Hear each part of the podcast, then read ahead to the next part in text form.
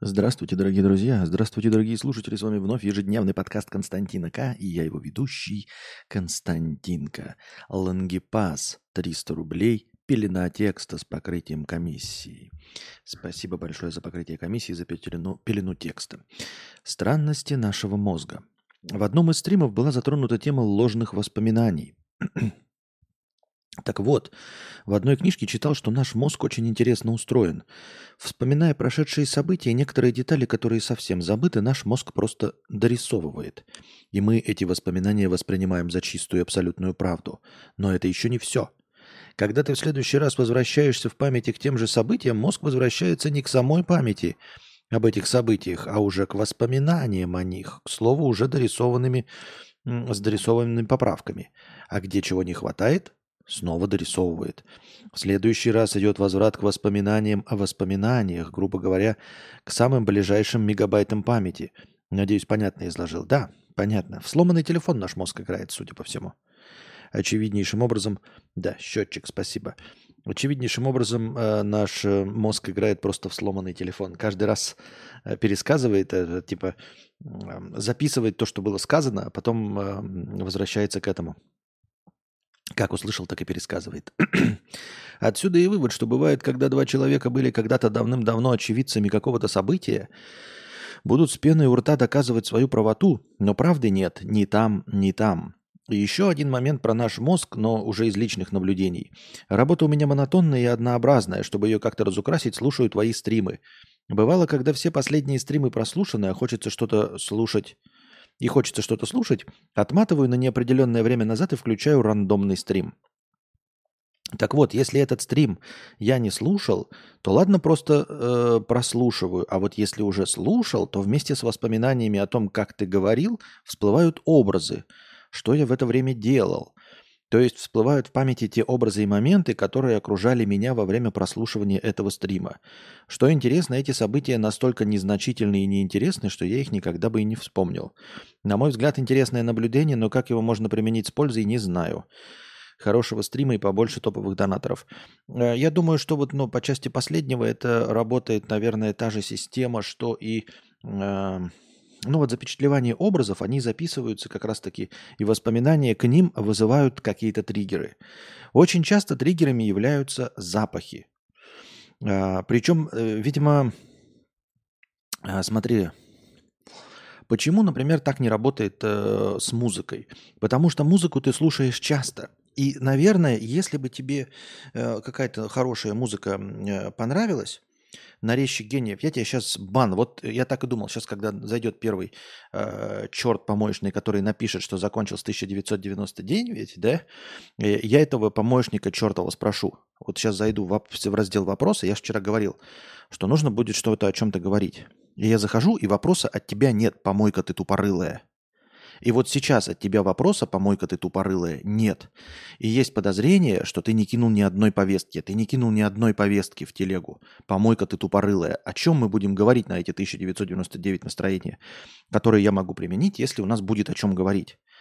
И я говорил вчера, что мы закончили, потому что не о чем было говорить. Но ты, помойка тупорылая, не задал вопрос в донате, не задал его в бесплатном чате, не задал его в разделе для вопросов и не кинул ни одной повестки. Но пачу свою поганую разеваешь. Где вопросы? Придурок ты тупорылый. Где? Идиотина ты, говна кусок. Брюхо ты говяжье. Вот где вопросы? Вот о чем мы будем говорить? Тупое ты идиотское мурло. Вот о чем я сейчас буду говорить, идиотина? Вот сейчас хорошо, настроение идет, потому что а, я сосредоточился на тебе, дегенерат. Дебильный. Вот когда ты такие дебилы, как ты, есть, тогда можно, да, потратить двести настроения на разговоры с тобой. Ну вот я вот с тобой поговорил, больше с тобой не о чем говорить, тупое ты мудло. А дальше о чем я буду говорить тысяча девятьсот девяносто девять? Я же просил, говорил, давайте там повестки, давайте вопросы. Но ты же чему зашел вот сюда, да и пишешь мне про тысяча девятьсот девяносто девять рублей? Но говна кусок почему-то, когда я вчера говорил, что мы будем говорить на новые темы, пожалуйста, задавайте вопросы в бесплатном чате, ты ничего не написал. Почему ж ты, чмо поганое, ничего не написал? Хоть какой-нибудь вопрос для виду бы.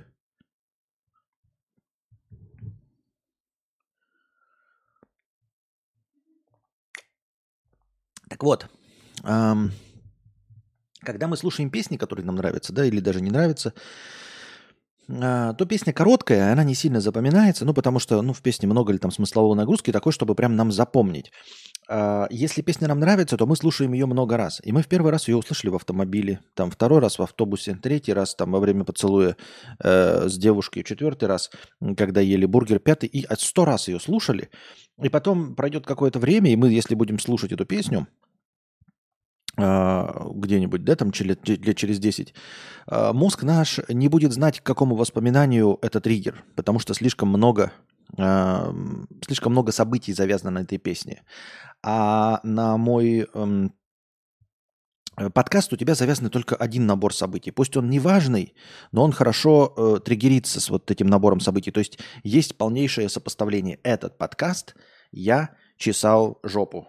Вот подкаст «Чешу жопу», подкаст «Чешу жопу». Вот именно этот подкаст, вот с именно этим набором смешнявок, это «Я чешу жопу». И поэтому, когда ты его еще раз слышишь, ты сразу вспоминаешь, что ты чесала жопу.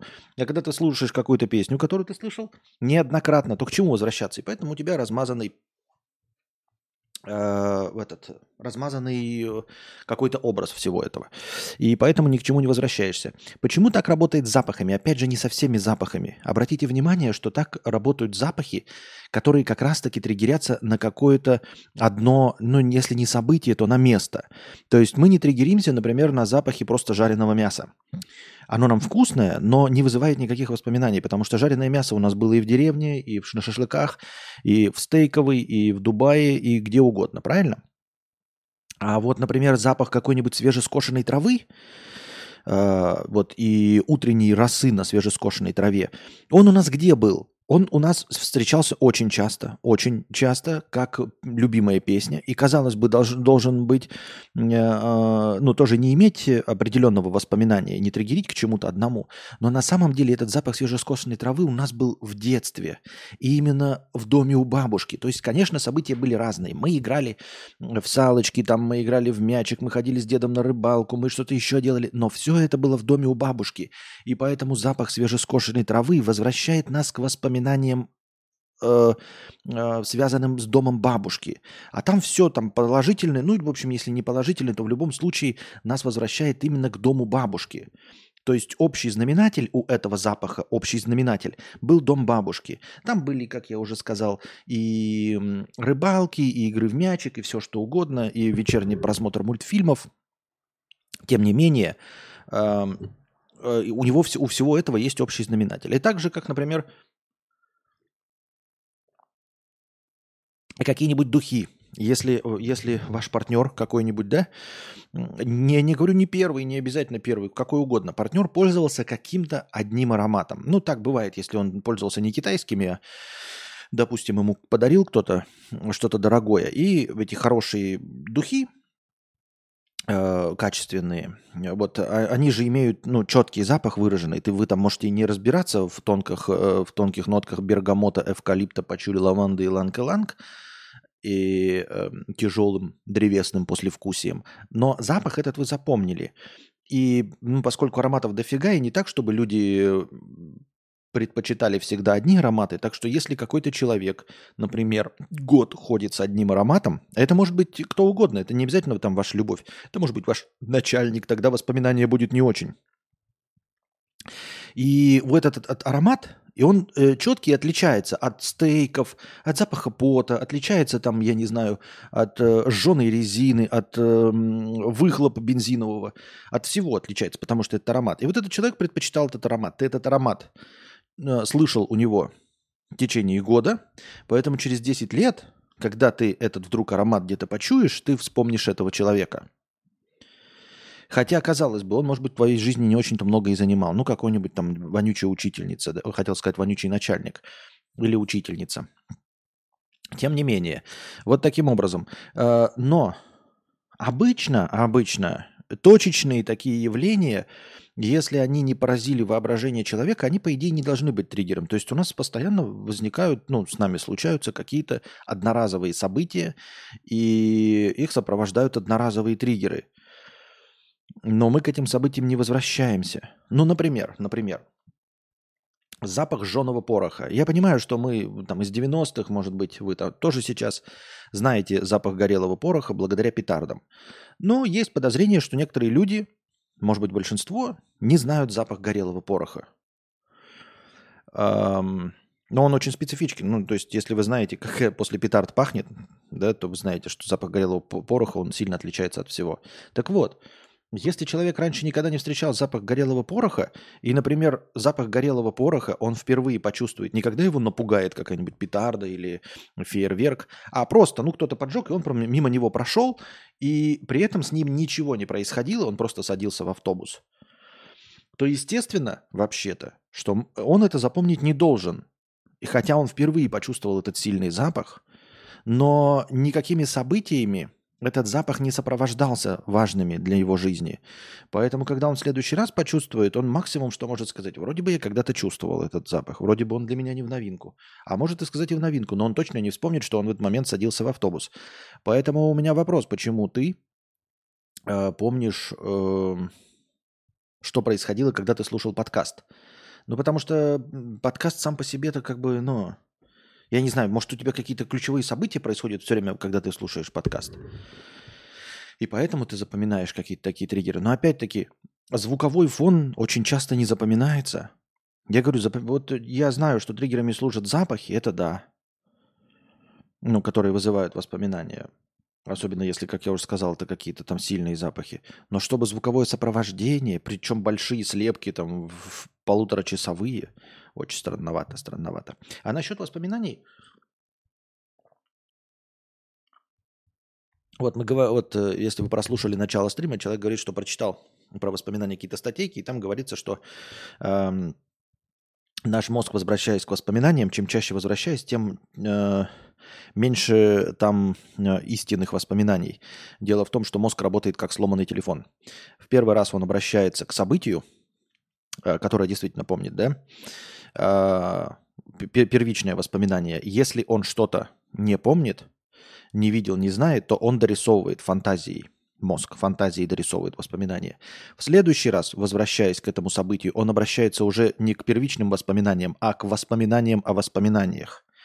В третий раз, возвращаясь, он возвращается... А, и вот возвернувшись к воспоминаниям о воспоминаниях, если он что-то не может э, дорисовать, он опять дофантазирует.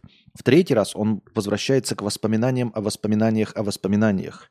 И опять, если ему чего-то не хватает, каких-то деталей, он их дорисовывает при помощи фантазии. Понятно, да, что на десятый раз, возвращаясь к какому-то событию, мы возвращаемся к воспоминанию, воспоминанию, воспоминанию, воспоминанию, воспоминанию, воспоминанию о воспоминаниях. Э, И на каждом этапе были дорисованы какие-то э, фантазийные события. Поэтому два человека, встретившись спустя много лет, если они, наверное, возвращались к этому воспоминанию, и говоря об одном событии, будут очень сильно расходиться друг с другом. И правды не будет ни там, ни там. Более того, э, это логично. Ну, то есть мы ожидаем, что... Оба, источ... оба свидетеля будут недобросовестными источниками, и оба врут. И не осознают этого, то есть они не понимают даже, что врут. Они думают, что у них настоящие воспоминания. И оба они никак не, ну, не, не, не коррелируют с правдой. Но можно задаться вопросом, а вдруг один из них поумнее? Вдруг мозг одного из них получше и достраивает что-то логичное? Ну, то есть, если он, например, зашел в комнату и увидел двух человек, и какие-то звуки были еще, то... Тупой человек и тупой мозг дорисует, что в этой комнате за его спиной находился динозавр, например, и будет рассказывать, что в комнате находилось два человека и динозавр. А умный человек дорисует более вероятное событие. То есть он, может, неосознанно, но его мозг, как логич... логическое э, устройство, э, дорисует, что, скорее всего, в комнате находилась или собака, или другой человек. То есть он предположит, что в комнате находилось три человека, например. Правильно? И можно сказать, что версия одного из этих свидетелей будет немного более правдеподобна. Просто потому, что его мозг работает логичнее. Но почему-то мне кажется, что вот этот процесс дорисовывания в памяти, он, во-первых, неуправляем. То есть люди искренне абсолютно несут ложь, не понимая, что они на самом деле ее допридумывают, дофантазируют. Во-вторых, дорисовывает это мозг без, естественно, управления человеком. То есть он не руководствуется ни логикой, ничем. Потому что это как вот работает внутреннее «я». Не, не ос- бессознательное работает. Это два. И третье – это опять недооценка тупых людей. То есть люди все одинаково тупые и, и тупее друг друга. Поэтому нельзя сказать, что какой-то источник будет правдеподобнее. То есть если мы возьмем условно, да, события двадцатилетней давности и спросим их у Владимира Познера, да, например, и у Милохина, то чем бы они ни руководствовались, почему-то мне кажется, что их воспоминания об этом событии будут одинаково разниться с правдой. Ведь не имеет значения, насколько логичен будет там Владимир Познер и предположит, что там за спиной его стоял третий человек, а Милохин предположит, что за его спиной стоял динозавр, это все равно будет неправда, потому что на самом-то деле люди тупые, и звука вообще никакого не было, это работал телевизор. Что, что динозавр неправда, что человек неправда. Я так думаю, мне так кажется. Поэтому... И, и, и, и что возвращает нас к чему? Правильно, к такой замечательной науке, как история. Вот. Ведь люди же, и всем известно, что всем известно, что все, что происходит, да, вот в истории, это записано непосредственно участниками прямо здесь и сейчас. То есть вот прямо здесь и сейчас человек берет такой и считает. Угу, войск вышло. Я посчитал ровно сто тысяч человек. Вот они идут, я записываю. сто тысяч человек. С другой стороны, я считаю так. Я не ошибаюсь, я считаю. Угу, девяносто две тысячи человек. Так ровно посчитал, они идут. Так, битва наступила. Смотрите, первая стрела летит. Ага, время. Время засекаем. пять семнадцать утра. Ветер северо-западный, записываем сразу. три-пять метров в секунду. Ага, угу. Ага, угу. Так, время пять семнадцать по местному времени. Плюс три часа от Гринвича. Все. Ведь именно так же история пишется. А не со слов других людей. Потому что, ну, как всем известно, те, кто записывают историю, те, кто пишут книжки, да, они же всегда присутствуют на событиях самих. Вот они были на родах Петра Первого, там, да, в момент их смерти были. Они, естественно, не спрашивают людей, которые они прямо непосредственно в сам момент смерти. И э, вот тупые криминалисты, тупые криминалисты, криминологи, они сразу говорят, ну они ж тупые, они поэтому сразу говорят дебильную ересь, что свидетель вообще не является э, доказательством. Ну вообще свидетельские показания – это э, некачественный источник информации в целом. Его можно всегда оспорить, и наука криминологии или криминалистики, я уж забыл, кто там из них, и сразу говорят, что ну, свидетели это свидетельские показания, это просто шляпа. Мало того, что человек не видит,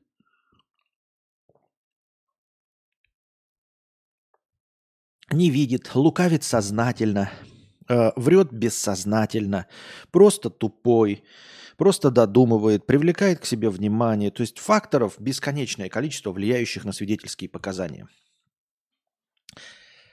И поэтому криминалистика на свидетельских показаниях не очень-то. Она может воспринимать это как информацию, но это, то есть как отправную точку. Но выяснить должно все сама. Ну и также, ну это тупые криминалисты и криминологи знают. Но величайшая наука истории, она об этом не знает. Поэтому э, не впадлу написать книжку по воспоминаниям, по каким-то вот разговорам с кем-то. Вот, например, есть такой сериал, я не знаю, слышали вы или нет, это такой недавно прошел, неизвестный такой. «Слово пацана», вот. Он поставлен по книге Роберта Гараева, по-моему, да? И этот Роберт Гараев и сам был в этих молодежных бандах казанского феномена. И спрашивал других людей. Вот. И естественно, естественно, да, эта книга может претендовать на документальную и на правду. Во-первых, потому что человек обращался к своим воспоминаниям всего лишь тридцатилетней давности. Ну всего-то какой-то вонючей тридцатилетней давности. Разве может человек ошибаться в своих воспоминаниях тридцатилетней давности? Конечно, нет. Разве может он ошибаться в своих воспоминаниях о разговоре с кем-то, кто возвращался в своих воспоминаниях, к своим воспоминаниям более чем тридцатилетней давности? Поэтому вот, когда мы говорим об условной документальности любой книги, да, даже вот такой вот исторической, книга написана автором, который вспоминал что-то, что происходило тридцать лет назад, и говорил с людьми, которые вспоминали то, что происходило тридцать лет назад. Более того, он записывал это потом по своим воспоминаниям о том, как он говорил с людьми, которые по своим воспоминаниям тридцатилетней давности восстанавливали события. Я тебе, конечно, верю. Разве могут быть сомнения? Я и сам все это видел. Это наш с тобой секрет. А самое интересное включается, когда вот уже вообще далеко уходит, да, например, какая-нибудь война тысяча восемьсот двенадцатого года, и великие историки, например, там Панасенков или и вот его э, оппоненты спорят о том, что происходило там с Наполеоном Бонапартом, с Кутузовым, да. Они говорят, точнее, они читают книги, написанные такими же людьми, как они, по воспоминаниям с разгов... в разговорах с людьми, которые слышали рассказы по воспоминаниям людей, которые были на Бородинском сражении. История – это тоже наука, она точно так же относится к летописям, как и криминалисты к свидетелям. Изучаются документы, археологические данные и так далее. Кроме того, это сопоставляется. А... Хорошо, Маркус, соглашусь. Соглашусь, пожалуй, да. Ведь документы же пишутся людьми тоже непосредственно прямо здесь и сейчас. Документы никогда не подделываются. Вообще никогда не подделываются документы. И не пишутся просто от фонаря. Я сам как человек когда-то работающий, я знаю, что все документы правда. Все документы, правда, всегда. Вот. В них содержатся наиболее точные данные. То есть даже когда это абсолютно неважно, и ложь никому не поможет, не помешает, все равно все документы дел... пишутся абсолютной правдой. Это безусловно. Да? Во-вторых, я согласен с тобой, Маркус, это тоже наука. Но есть так называемые тупые археологи, да, вот эти... и как их не археологи, палеонтологи, как же ге, геологи всякие, да, вот эти вот товарищи. Вот они такие туп, там есть такие тупые. Причем есть подозрения, вот я смотрел тоже какие-то интервью, что там тупые все просто. Они, они тоже несут такую шляпу про историю, что говорят, вот типа мы с историками вообще не взаимодействуем, а историки дебилы, кус, ну, дебилы куска. Потому что мы там типа, ну, делаем срезы, вот, ну, по времени там какие-то делаем эти углеродные анализы чего-то всего, а историки делают какие-то совершенно дебильные, далеко идущие выводы. Мы с ними вместе не взаимодействуем, то есть они не работают с нами, потому что, ну, а мы не занимаемся этим.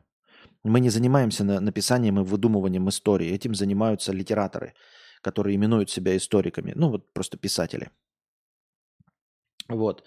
И, ну, вот эти тупые археологи, вот и все остальные, они говорят, э, ну, это исключительно тупые, потому что умные-то, естественно, говорят, что история – это наука, а тупые археологи, они говорят, что вот э, историки совсем к ним не прислушиваются, к этим геологам и всем остальным.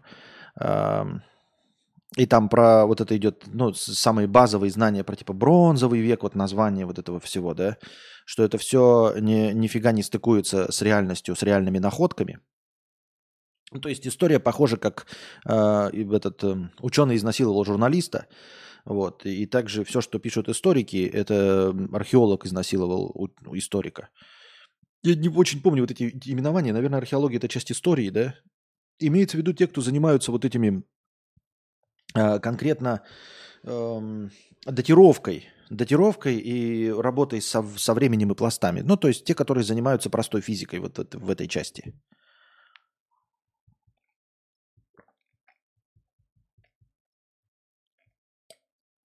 Несомненно, наука далеко не точная. Угу. Так и подытожим. Наука. История, несомненно, наука, но далеко не точная. На этом, пожалуй, сойдемся. История – это наука, но далеко не точная.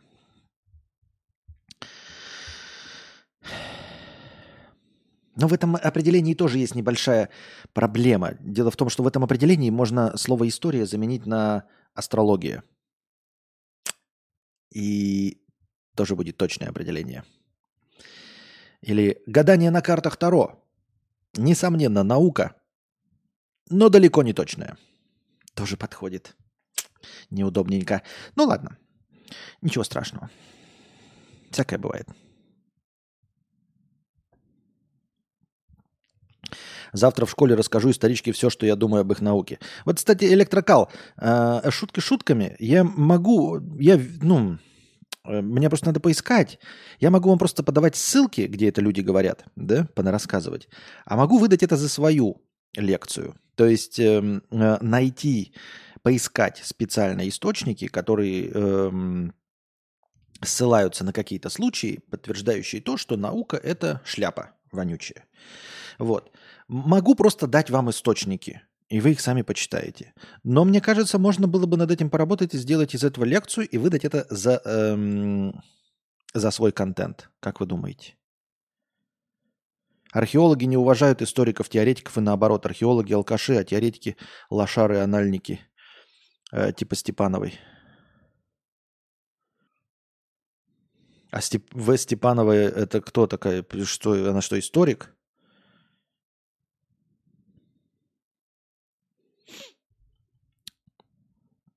Кубики кидать тоже наука. Несомненно, наука, но далеко не точная. Так. Старая кадаврианка, триста рублей, простыня текста.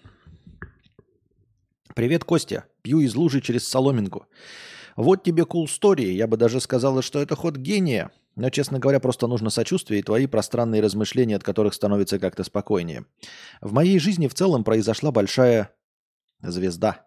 И я решила, что отвлечься от этой, э, от этих интересно происходящих в моей жизни событий э, с помощью отношений будет хорошей идеей. Ты сразу посмеешься, конечно, и будешь прав, но я подумала, что быстро все равно найти никого приличного не смогу, ну, так хоть попереписываюсь. И что ты думаешь? В общем-то, то, что ты думаешь, то и произошло. Я втюрилась в буквы.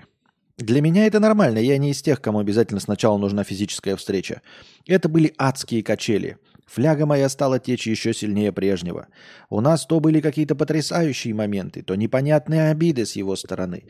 И вот я обнаруживаю себя спустя месяц, трясущийся над его обидами и пытающийся как-то доказать ему, что мне все-таки можно доверять. Доводов не доверять не было, просто человек такой. И тут до меня доходит, а что я вообще делаю? Я же отвлечься хотела, весело время провести, получить поддержку. К слову, последний он мне так и ни разу и не дал. Осознав это, я собрала мозги в кучу и написала, мол, так и так, что-то какая-то шляпа происходит. Типа, давай, либо нормально, без качелей, либо никак. Естественно, он сказал, что я не права, но объяснять он, конечно же, ничего не будет. И вообще, раз он со мной ночами общался напролет, то почему я это оценила? Видимо, не оценила. И забанил меня. И вот сижу я, великовозрастная баба, посреди своего жизненного трындеца и страдаю из-за того, что меня бросил парень из сети, с которым мы даже ни разу не виделись. Да так странно, что, блин, аж вьетнамские флешбеки из юности. Скажи, что я идиотка, пожалуйста, бархатным своим голосом, Костя, а то внутренний мой голос эффекта не производит. Ты идиотка. Как перестать страдать этой фигней? Эм... Ну, слушай, э... да никак. Во-первых, тут можно применить, как бы это неожиданно ни звучало, доктрину Моргана. Обрати внимание, что ты вот в этой истории рассказываешь нам про свои э, переживания из-за качельных отношений э, с каким-то чуваком в интернете. При этом ты пыталась отвлечься от какого-то творящегося звездеца у тебя в жизни.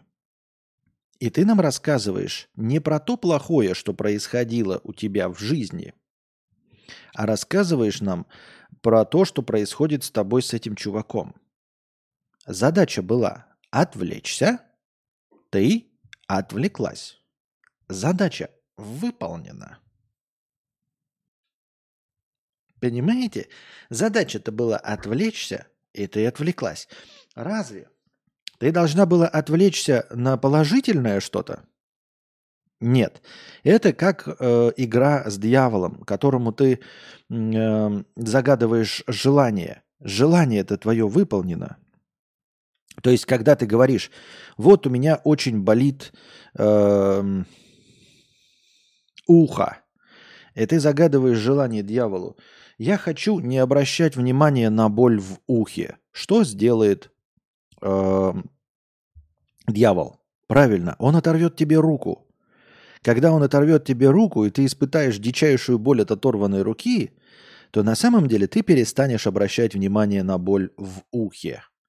И поэтому, поставив перед собой задачу отвлечься от э, другого какого-то стороннего э, плохого события в жизни, ты решила отвлечься и отвлеклась.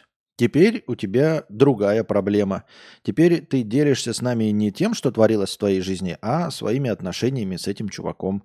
Так что, чего хотела, того и получила. Это раз. То есть бойтесь желаний своих, дорогие друзья.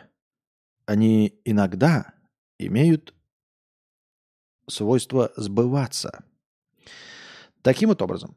А, вообще, в целом, ну, легко отделалась. В точности так же, как вот несколько дней назад с нами делился чувак своими отношениями, продлившимися пять дней, в которых он э, испытал всю гамму чувств, куда-то там приехал, э, ну, в смысле, сходил на концерт, занялся сексом, а потом ему дали отворот-поворот. И он прошел весь этот длительный обычно путь за пять дней. И, как я уже сказал, получил результат. Ну, в общем, добился своего. Также ты получил результат отвлечься. Надо было точнее формулировать задачу. Хотела ли ты отвлечься на что-то позитивное, положительное, или просто отвлечься. Так, так вот. А, а во-вторых, ты, ну, не сильно, как это... небольшими жертвами отделалась-то. Понимаешь? Он не оказался... Я понимаю, да, что это не сильно успокаивает, но тем не менее. Это не наркоман, который утащил у тебя из дома э, оборудование, компы там твои не продал, да? Это не чувак, который взял у тебя денег в долг и, и тоже слился куда-то. Э, вот. Ну, тоже бывает в отношениях не потому, что мошенник, а просто набрал денег в долг и вот нет. Э, Ты даже не знаешь, может, он рукоприкладством занимался, ты с ним не познакомилась вживую, поэтому он тебе ни разу не дал люлей. Я не то, чтобы нужно это воспринимать как норму, я к тому, что э, это могло бы быть, понимаешь, и ты всего этого не получила. Э, вот этих всех отрицательных моментов, которые очень часто просто сопровождаются расставанием.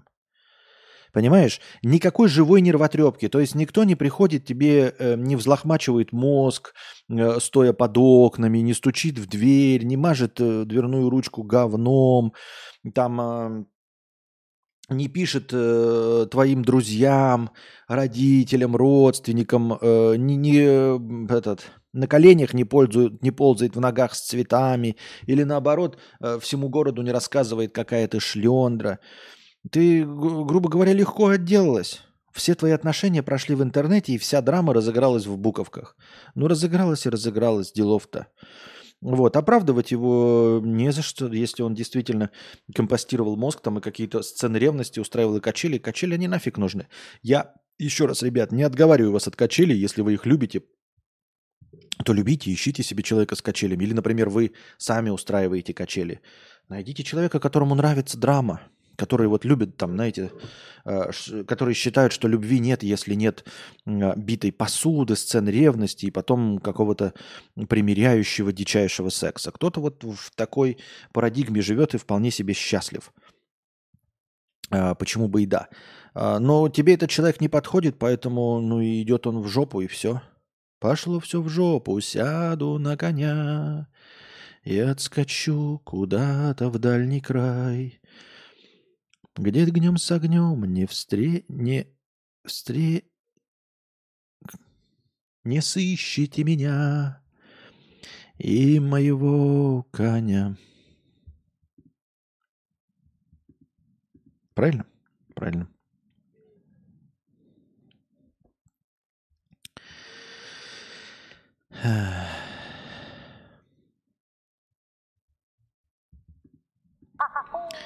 Так.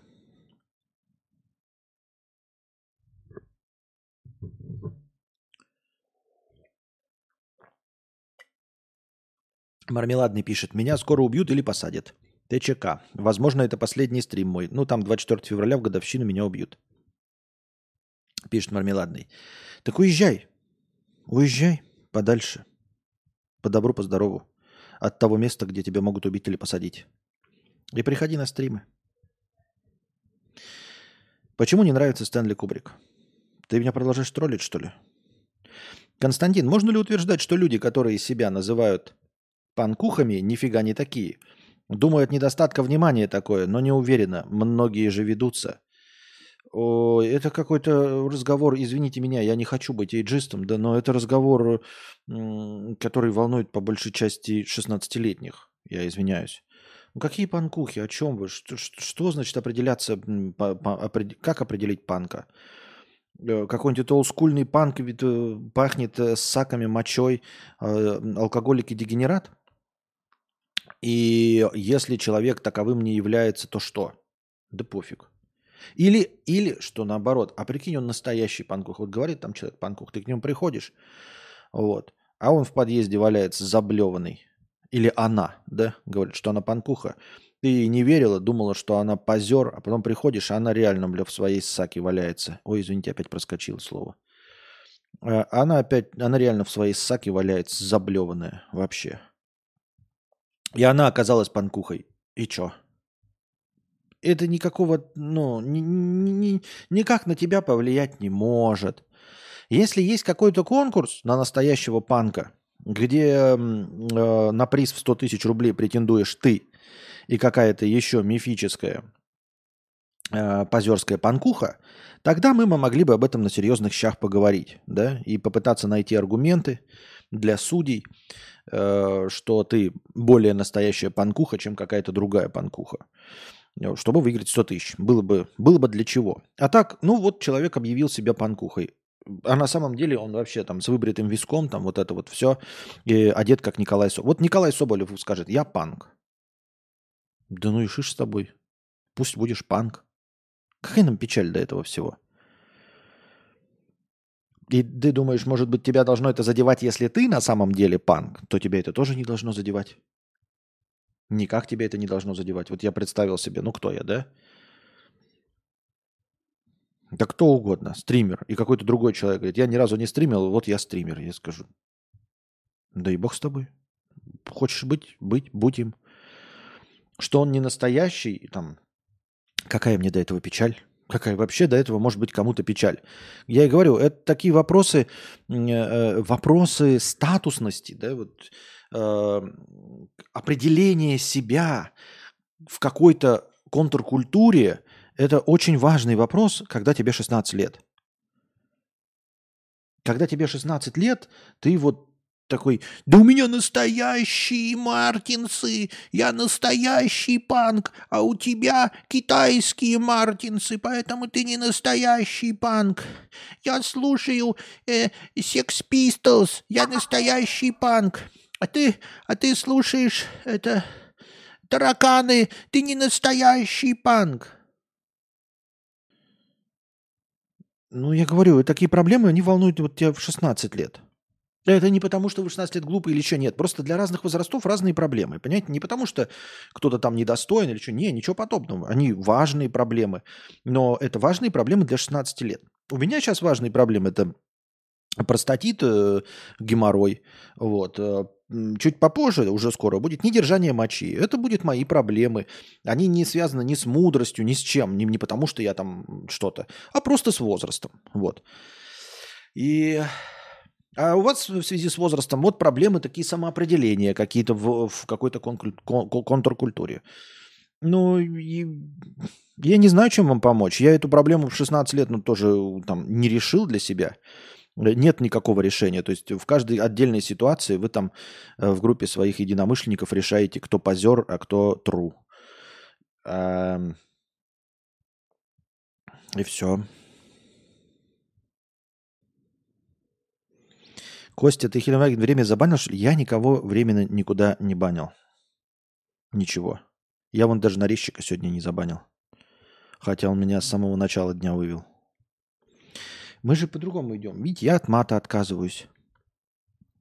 Я наорал, навопил. навопил прости меня, нарезчик. Но я ж не забанил. А во-вторых, ни, ни слова мата не сказал. Временно он имеет в виду, наверное, мьют дал, типа, на десять минут. Я даже не знаю, это можно делать-то вообще? Можно делать мьют-то тут? А, вот, временно исключить пользователя из обсуждения. Можно такое, но я этого не делал. А, судя по тут надписям, это мог сделать Nightbot. Но он просто удалил, он, он, он не, не... Нет, он просто удалил сообщение, я не знаю почему. Не пишет почему. Он сообщение Хелендваген удалил, а бана не давал. Ни, ни ему-то не давал ничего. Вроде как. Бот забанил за капс. Не было капса? Нет. Он пишет, когда капс. Или он совсем удалил сообщение с капсом и полностью себе. Нет, там не было капса. Ну, во всяком случае, я не вижу в логах этого. У меня, видимо, не все логи показываются. Так. Оу, оу, у нас тут донаты есть. Так. Китовничество тысяч... Ой, сто рублей. Костя, извини, что не смотрел пять дней. А почему? За что извиняться? Не хочешь, не смотри, делов-то. Был занят проектом. Вот, кстати, что получилось. Интересно твое мнение. Насколько интересно из десяти? Ты меня очень классно замотивировал, решил поделиться своим новым начинанием. К сожалению, дорогой э, друг, я не открываю э, друг, чужие ссылки просто так вообще. Именно поэтому я десятки лет живу без антивирусов вполне себе спокойно, потому что я не открываю другие ссылки. Но если ты не против, я могу кинуть эту ссылку в чат, не открывая ее, чтобы другие посмотрели и проверили, нет ли там вирусов. Ким, пятьдесят рублей. Приветствую, Константин. Спасибо за твои стримы. Планируются ли новые кинобреды эм, или фильмов пока не набралось? А, как я уже сказал, я теперь, наверное, наверное, э, есть подозрение, что кинобреды у меня перейдут в отдельные ролики по каждому отдельному фильму. Э, на моем канале вы там уже видели про Барби, я рассказал, и про э, этот... Ну, итоги киногода две тысячи двадцать три. На ролике беседы о разном, там, или беседы о всяком. Ну, вот отдельный ролик для видосов. Вот, там будет кинобред. Следите за оповещениями в боте телеги. И, как получите первое, подписывайтесь, естественно, на сам канал. Кинобреды будут там, и они будут отдельно по каждому фильму, чтобы не смешиваться. По каждому просмотренному фильму. После того момента, как я принял это решение и озвучил его в своих стримах, сказал, что буду отдельные ролики делать по каждому фильму, я еще не посмотрел ни одного фильма до конца. После этого момента я начал смотреть «Капитан Марвел два». И пока нечего мне сказать. И сериалы смотрю. Сериал тоже пока сезон не закончен. Ну, то есть «Настоящий детектив», четвертый сезон. Когда он закончится, тогда будем говорить о, о чем-то. Так. Бонзай сто одиннадцать рублей. Спасибо с покрытием комиссии. Спасибо и, и вам. Аноним двести пятьдесят рублей. True Detective пятый сезон. Тебе не кажется, что чуток они перегнули? Вообще-то четвертый. Тебе не кажется, что чуток они перегнули с сильными женщинами плюс эко-активистками-героинями? А еще и героини от нацменьшинств. Ну и прочей соевой фигней и всем разом. Мужики же представлены дебилами и алкашами. Там даже антагонист – сильная женщина в пятой э, серии. Откуда э, все там в минус тридцать? Э, антагонист – сильная женщина. А, слушай, я этого ничего не вижу. Я уже давным-давно об этом говорил. О, как, какие-то м, у людей эм, на это... Какое слово есть, кроме триггера, еще какое-то? Солидарен с донатором по эн дэ четыре, настоящему детективу четыре. А откуда у вас такое болезненное вот восприятие этого всего? Почему вы так болезненно это воспринимаете? Почему я вас спрашиваю об этом? Потому что если вот вы находились бы в Америке, да, например, и вы едете куда-то на автомобиле. Каждый день вы едете на свой завод, и каждый день по дороге на завод вы стоите в пробке из-за того, из-за митинга экоактивистов возле вашего завода, который не пускает вас на ваш завод работать и зарабатывать деньги по пять тысяч долларов в месяц. Ваш автомобиль обкидывают яйцами, помидорами, и вы ненавидите экоактивистов и все, что они делают, и их упоминание в кино. Окей. Вы не любите, например, веганов, потому что с кем бы вас ни познакомили, с кем бы ни встретили, каждый человек начинает вам рассказывать, что он веган, и по сорок минут затягивает вот эту волынку, а вам это обрыдло. Тогда понятно, что вы не любите веганов. Если вы работаете где-то, ну, я не знаю, в какой-то развлекательной компании в США, да, там, в игроделе, вот, прекрасно работаете, и вы знаете, что вы вынуждены конкурировать просто с женщинами за то, что они женщины, и с нацменьшинствами. То есть вот у тебя была команда из пяти цисгендерных белых мужиков, с которыми вы прекрасно выполняли задачи. А теперь руководство объявляет э, направленность на вот, нацменьшинство, на гендерное равенство, и часть твоих работников увольняют, и ты тоже, ну, в общем, под вопросом. И вместо них набирают в команду просто по признаку пола и национального меньшинства. Тогда понятно, почему это триггерит. А ты в Барнауле. Какие фемки тебя достали? Какая повестка тебя задела? Какие экоактивисты вообще тебя волнуют? Ты в Барнауле, чувак. Ты в Барнауле, понимаешь? Барнаул – прекрасный город.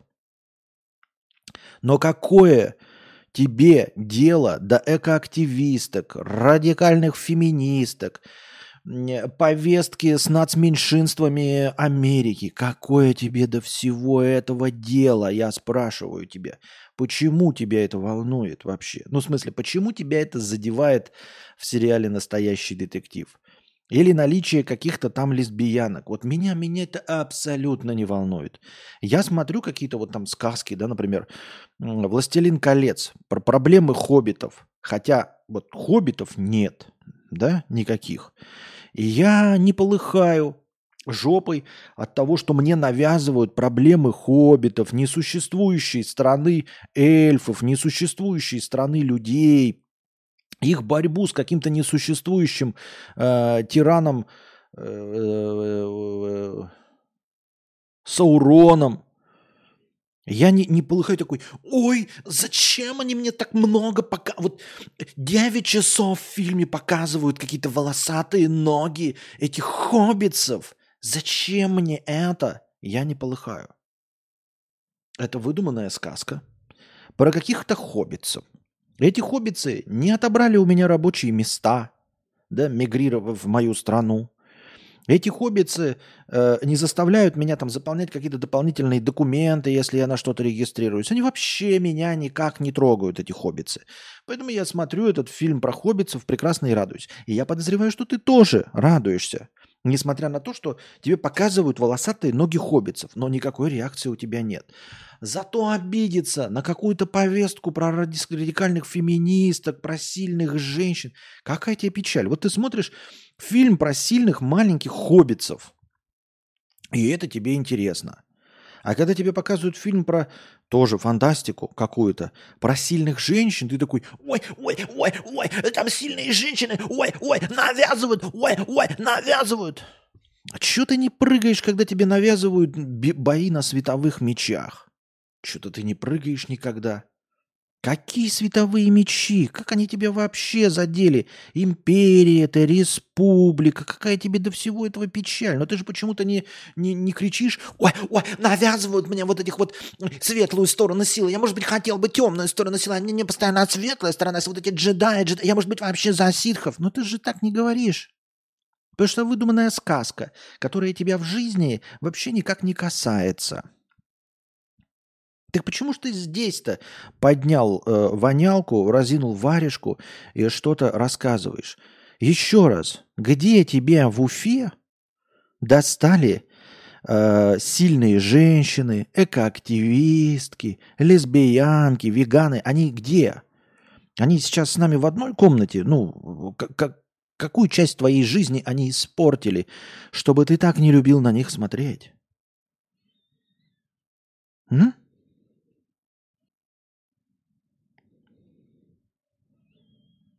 Такой у меня вопрос. Поэтому все. И вот там мужики представлены дебилами и алкашами. Это как вот э, э, оскорбляться, да? Оскорбляться и обижаться – это наша работа. Оскорбляться и обижаться – это… В фильме показали мужиков дебилами и алкашами. А помните, э, по-моему, в «Армагеддоне» тоже… Ну, тогда еще не было, э, в, в конце девяностых, э, как это, моды так сильно обижаться. Она потом пришла. И вот даже потом уже сумели обидеться на героя это, в ушанке на космической станции, что вот такими русскими, русские показаны. В кино никто тебя не оскорблял, кому ты нужен? И вот мужики представлены дебилами и алкашами. Ну и представленные делов-то, и чё? Тебя это обижает, да? Прям всех мужиков. Прям, как твою маскулинность задели. Прям сразу у тебя писька уменьшилась, да? Вот что-то тестостерон из ушей выскочил. У тебя сразу как-то… Ты как-то меньше мужичком стал, да, сразу? Сразу какой-то ты вонючее мурло стал.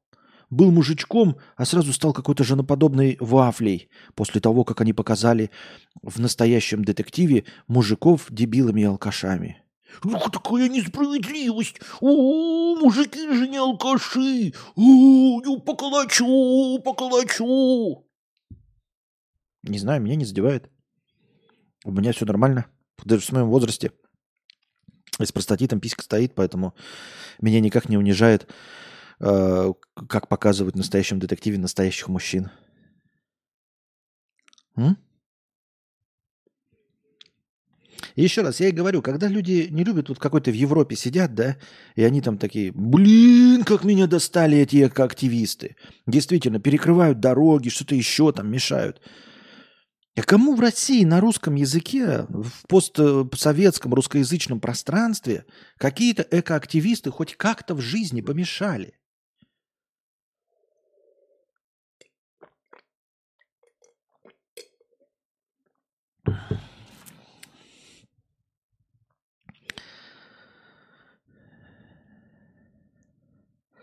А ты помнишь, Кость, давно была такая тема, что девушки обливали краской в метро пацанов, которые сидят, широко раздвинув ноги, и потом выкладывали на YouTube? Не очень помню. Тебя облили? Меня не облили. Поэтому меня это и не волнует. А если бы меня облили, то меня бы волновали конкретно те, кто меня облил. Не какие-то другие феминистки из сериала «Настоящий детектив» или американские феминистки, а вот именно конкретно это. Ну, в повесточных фильмах унизительно все это показывают. Но я не понимаю, зачем люди вообще смотрят фильмы с повесткой и обижаются на повестку. Хороший вопрос, зачем смотреть, если тебе не нравится. А во-вторых, унизительно это показывают. Что унизительного показывают? Почему вы это, ну, оскорбляетесь на, на то, что к вам не имеет никакого отношения? Это откуда такая, ну, вот болезненная чувствительность-то пошла? Это вот вы из тех, кто оскорбляется, когда русских неправильно показывают в фильме, которые все время водку пьют, и вы такие, о, как обидно и унизительно. Я водку не все время пью.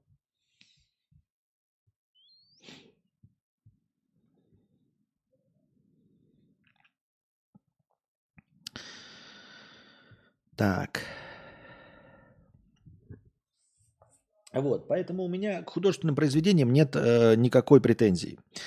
Если меня что-то может напрягать и не нравится, то я не смотрю это. Вот.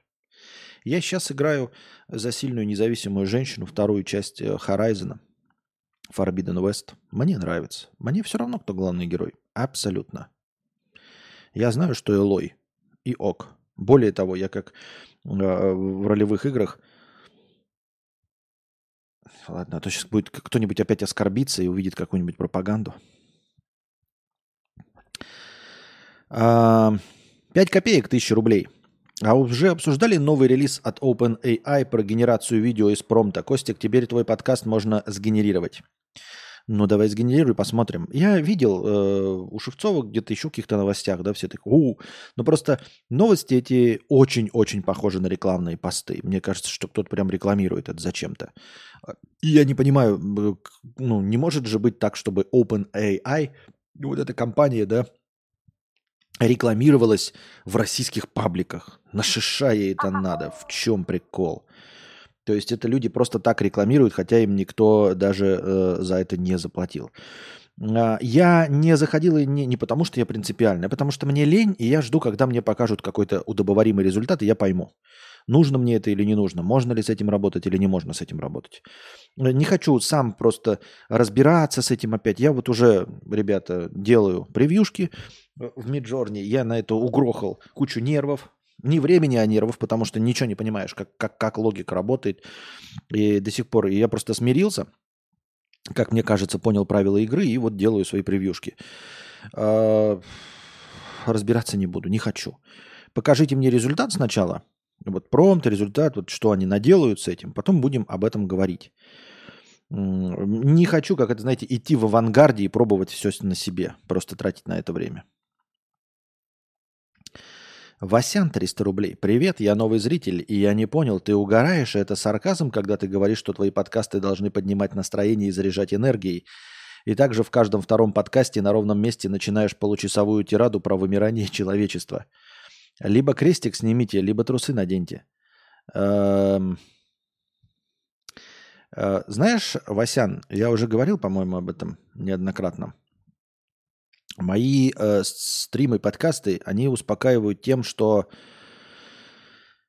Они успокаивают тем, что они до сих пор продолжаются. Понимаешь, как бы это ни звучало, они, несмотря на, ш... на, на все, продолжаются. Идет десятый год. Десятый сезон подкастов. Десятый год. Более двух тысяч стримов. Несмотря на, как ты увидел, вот какую-то там получасовую тираду про вымирание человечества э, и... негативную картинку, я, тем не менее, не демотивирован работать, как ты видишь, что, как мне кажется, по задумке, должно мотивировать и других людей, которые видят, что, ну, они тоже находятся в плохом настроении, и, несмотря на все это, я выхожу на работу, значит, им можно выходить на работу. Если я что-то делаю, значит, им можно выходить что-то делать. Если эм, я пришел, значит, какой-то вариант стабильности есть. Это первое. Точнее, это второе. А первое, чем должны успокаивать мои подкасты, содержащие получасовую тираду про вымирание человечества? Ну, во-первых, не в каждом, а во-вторых, как я уже говорил, э, самое забавное и успокаивающее в произведениях Довлатова, это последняя строчка, подпись, когда это было написано. Когда ты читаешь Довлатова, там очень депрессивная картинка Советского Союза. И она не просто депрессивная, она безысходная. То есть кажется, что это никогда не закончится, из этого невозможно выбраться. Герой-алкоголик, недопонятый, преследуемый, неудачник, недореализ... нереализовавшийся, э, в общем, в плохих отношениях там, с семьей или еще с чем-то, у него ничего не получается, его увольняют, он спивается, э, и все идет плохо. И из этого совка в, в, в окружении ему никак не выбраться, ничего с этим не поделать. И так заканчивается, ну, очень многие, если не каждое произведение Довлатова, в которых герой, ну, в общем, не видит никакого просвета, нет никакого хэппи-энда. И э, Довлатов это все пишет от первого лица. Ну, не все, но, в общем, часть из этого пишет от первого лица. То есть они такие полуавтобиографические произведения. Они даже звучат как автобиографические, потому что там, э, условно, главный герой – это… Как называется, когда герой про, про себя-то пишет? Не, не главный герой, а… Лирический герой, да, это э, на самом деле сам автор. То есть э, нам пишут про кого-то, кто является журналистом. И мы знаем, что Довлатов был журналистом. То есть, по сути дела, про себя. Он пишет про кого-то, кто пишет заметки, кто считает себя писателем. И, как мы знаем, Довлатов писатель. И, вот, и поэтому они как будто бы написаны от первого лица. То есть это все происходило с ним. И оно вроде как написано по воспоминаниям. Но самое жизнеутверждающее в этих произведениях, в которых в конце никогда нет хэппи-энда, самое жизнеутверждающее – это подпись в конце. Нью-Йорк, тысяча девятьсот восемьдесят четвёртый год. То есть вот он, я иду, я спился, у меня больше нет никаких вариантов, меня уволили с работы, я не знаю, что делать. Конец. И подпись написана: Нью-Йорк, тысяча девятьсот восемьдесят четвёртый год. Он это написал в Нью-Йорке. Закончил в тысяча девятьсот восемьдесят четвёртом году. То есть все, что он написал, перечеркивается тем, что он в конечном итоге сумел из Советского Союза, из вот той очень неприглядной картинки, все-таки выехать в, э, в Америку. И, и он-то, сейчас вы можете говорить, Америка плохая, конечно, конечно, загнивает. Все гниет, гниет, никак не сгниет. Э, но в золотые времена, вот это с восьмидесятого по двухтысячный, да? Тем не менее. И поэтому вот, как я уже говорил, ты вот произведение читаешь, читаешь, такой, все, упадок, тлен и безысходность, а в конце опять Нью-Йорк, тысяча девятьсот восемьдесят второй. И ты такой, а ну, значит, ему удалось. Несмотря на тот вот отрывок э, из жизни, который он написал, несмотря на все это, ты такой думаешь, а какая часть была из этого автоби- автобиографичной? А что из этого? А что, вот так вот было? И, а главное, и вот потом между вот концом произведения и вот этой строчкой «Нью-Йорк тысяча девятьсот восемьдесят четыре» ты понимаешь огромный пласт, где ему все удалось, и он справился. И ты читаешь только ради вот этой последней строчки. То есть ты читаешь, что не можешь одну строчку прочитать, потому что она не будет иметь смысла. Ну, подумаешь, какой-то мужик в Нью-Йорке.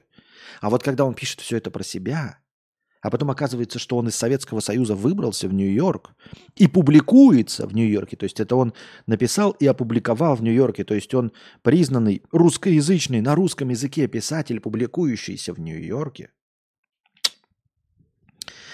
Я не то чтобы сравниваю себя с Довлатовым, но сам факт моего существования, он должен успокаивать. То есть человек с таким мировоззрением, как я, как тебе кажется отрицательным, на самом деле я думаю, что у меня просто реалистичный взгляд на вещи, может быть, неподготовленного зрителя может слегка выбивать из седла, но тем не менее, если ты подольше посмотришь и проникнешься, то ты поймешь, что несмотря на ту картинку, которую я выстраиваю, которую я сам вижу, которую я проецирую, так уж получается, на вас, несмотря на все это, я бодр и весел каждый день, прихожу сюда и продолжаю вас развлекать беседами.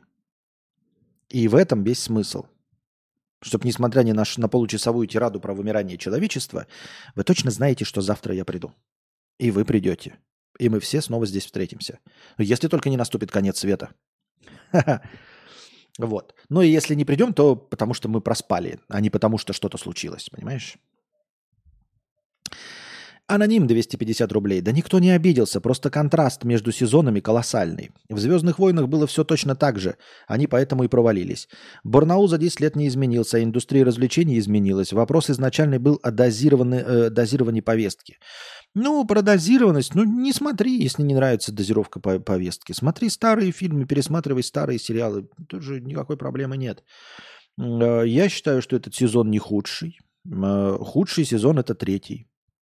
Хотя повестки в нем, вот такой, как ты говоришь, не было, никаких сильных женщин, никакой экоактивности, ничего этого не было, но сезон полнейшее говно, которое смотреть невозможно.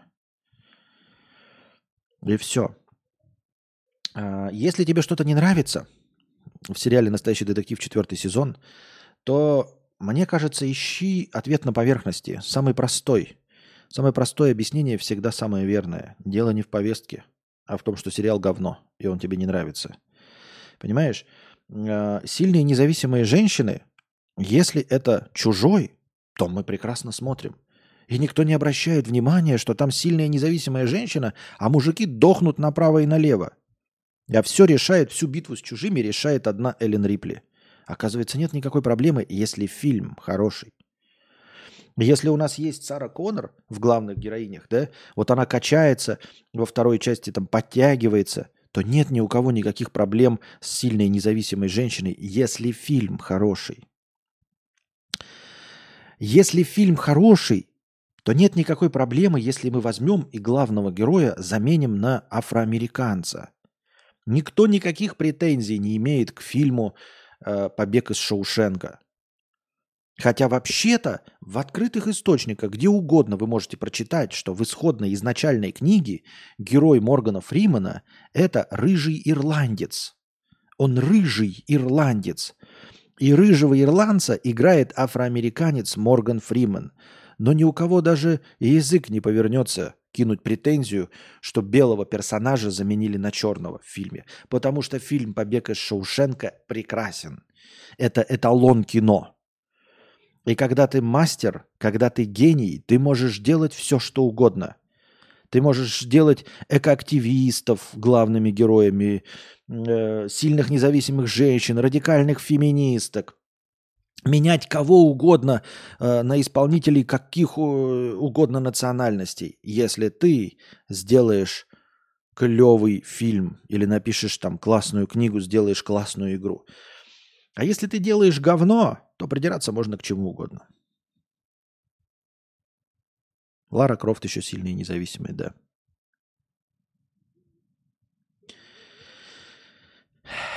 Так что, если тебе что-то не нравится, то я думаю, что тебе нужно понять, что это не, не из-за... Понимаешь, если бы, если бы сезон был как «Настоящий детектив» первый сезон, ты бы простила главных героинь, и экоактивисток, и все остальное. Если, если, бы, если бы сюжет был э, огонь, если бы это было просто классное произведение, ты бы простил все. А так просто тебе не нравится, и ты такой, ну вот они там мне навязывают повестку.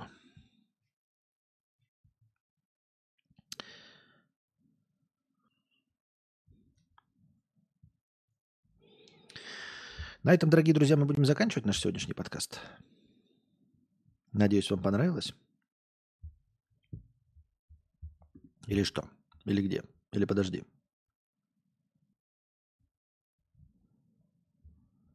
Так. А-м. А, так, так, так, так, так. Давайте из этого тысяча девятьсот девяносто девять вчерашнего настроения девятьсот девяносто девять добавим пока. Да, ответим на вопросы бесплатные в разделе чата. Из вчерашних тысяча девятьсот девяносто девять половину. А-га-га-га. А внутри себя на стриме материшься? Не понимаю вопрос. Наверное, да. Наверное, да. Я скорее матерный стрим перевожу. То есть не сразу мыслю без мата, а перевожу. Напиши по приколу рассказ или книгу в конкурс какой-нибудь. По приколу уже можно, а вдруг гениальный писатель и уже можно не по приколу. А, ты по приколу думаешь можно? Да не, тут не получится не по приколу. Я не смогу к этому относиться как по приколу. Прошу прощения, чем так ненавистны феминистки, если рил их нет в России? Ну вот я про это же и спрашивал. Продолжу про феминисток. У нас тут рил норм прошел в феминизм. У нас никого не увольняли, женщины фигарили как мужчины. Были бы американки в СССР, то отказались бы от такого феминизма. Ага, когда работали на равных. Все на равных работали. Вон у нас, как это было, э, как это министр-то в СССР задолго до всей этой повестки. Но что-то советские женщины не вдохновились, не продолжили эту тему. Как ее звали-то, вот эта знаменитая политический деятель-то в Советском Союзе была? За культуру, по-моему, отвечала. Я забыл. Можно было? Можно было. Ну, то есть никто тебе не, не, не препятствовал. Даже этот старый добрый принцип, что кухарка может управлять страной. Кухарка может управлять страной. СССР могла, но не шла. Почему? Потому что женщины советские не дуры.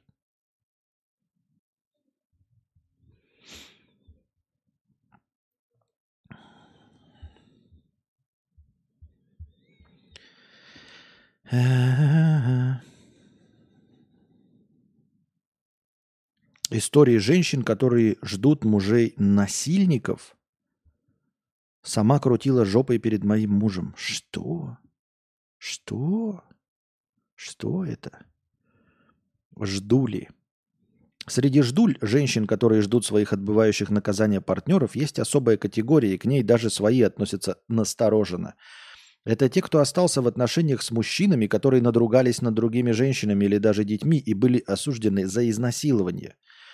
Ждули верят, что их мужчин оговорили и подставили, обвиняют во всем потерпевших или считают, что любимый просто оступился.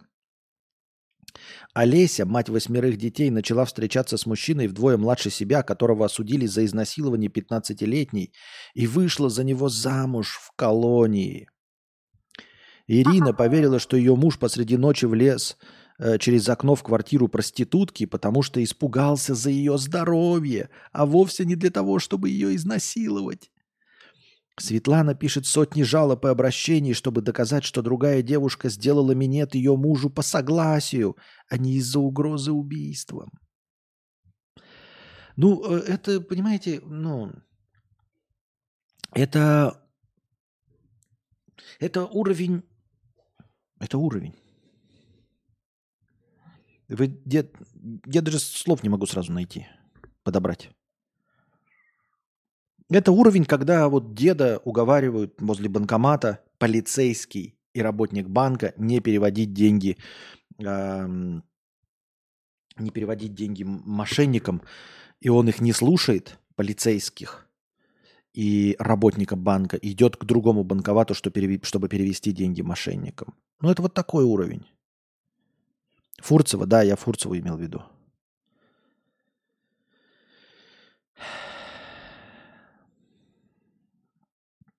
Ксению Анатольевну можно назвать сильной и независимой? Конечно. Конечно, можно назвать дочь мэра Санкт-Петербурга независимой, сильной женщиной, которая всего добилась сама. Всего Ксения Анатольевна Собчак добилась сама. Вот она приходит какое-то такое, говорит куда-нибудь: «Ух! Сделайте так, как я хочу!» Они говорят: «Нет, а постойте, как вас зовут?» Она говорит: «Меня зовут Ксения Собчак». А ее спрашивают: «А случайно отчество у вас не Анатольевна?» Она говорит: «Анатольевна». «О, какая вы сильная и независимая женщина!» Ой, ой, какая сильная, ой, какая независимая женщина. Все сделаем, как вы хотите. Очень независимая. Самое главное, независимая женщина. Ну и вот. Любитель пончиков, двадцать долларов, спасибо большое, с покрытием комиссии за скуфинизм из загнивающего юга США. Спасибо. Что у вас там, как это, гражданская война в Техасе, да? Все понятно. Держитесь там. Ах. Ну и вот, насчет э, ждулей, которые ждут насильников. Я говорю, ну это какой-то запредельный уровень. Это так же, как вот говорят, э, э, я не знаю, это... Я не могу найти никаких оправданий, кроме э, психических расстройств. Ну, никаких. Ну, то есть, знаете, там, например, люди любят бэ дэ эс эм, да? И можно придумать какие-то причины у этого, там, тянущиеся из детства, из отношений с родителями. Может быть, какие-то глубоко потаенные природные механизмы, да, подчинения, э, показа сильному. То есть, чтобы э, при сильном члене племени, при вожде, э, ну, быть под его укрытием, потому что своей силы не чувствуешь. Поэтому ты вот готов глубоко подчиняться, чтобы быть под защитой более сильного. Например, да? Или, эм, ну, я не знаю, там от неуверен, неуверенностью в себе можно э, оправдать э, вот эти эмоциональные качели, недоверие в отношениях. А я не представляю, не могу придумать ни один природный механизм, оправдывающий э, женщин, которые ждут насильников из тюрьмы. Это просто психическое отклонение. Ну, то есть никакими уже адекватными способами, инструментами нельзя оправдать, когда человек ест, не просто пьет из лужи. Вот человек пьет из лужи, можно сказать, большая жажда. Ну вот, его держали на цепях, он выскочил, просто пить очень охота, и он пьет из лужи. И он пьет, ну, немного, сейчас нужно утолить, да, он, может быть, выблюет, ну, по сути дела, что там, ну, навряд ли там какая-нибудь стафилококковая палочка в луже, образовавшейся из дождевой воды. Ну, грязно, да, ну, неприятно, но, но если большая жажда, то, наверное, как-то при определенных условиях можно оправдать этого человека. Но если человек сидит за столом голый и ложкой вкусно и смачно наяривает говно собственное из тарелки, то я не могу уже найти никаких м, возможных оправданий для этого. Я не могу. Я, я не могу придумать этих оправданий. Я не могу представить себе ситуации из детства, которые могли бы заставить человека есть собственное говно ложкой из тарелки, сидеть и радоваться. Ну, я не представляю.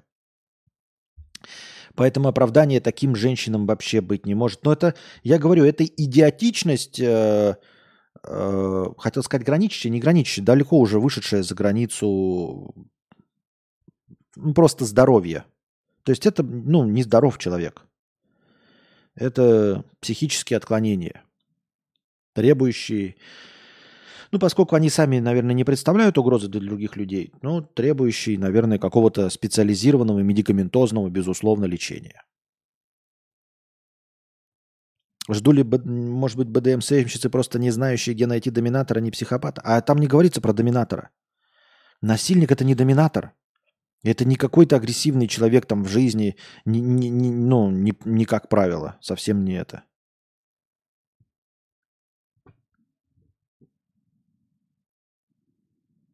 Вот и все, поэтому я же не знаю, о чем тут можно сказать.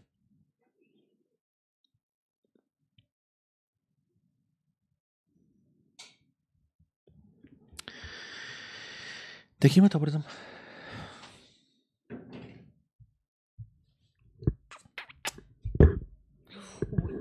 Много красиво, да? Да, очень красивая картинка. Но есть минус большой у красивой картинки. Сразу всякие нюансы видны. Да ничего нет, вообще нормально у тебя нюансы. Это потому, что она в угол туда, если ты в середину сядешь, у тебя будет нормально. Сразу щеки такие. Нормальные щеки. Сделайте мне чаек тогда, пожалуйста, раз что-то.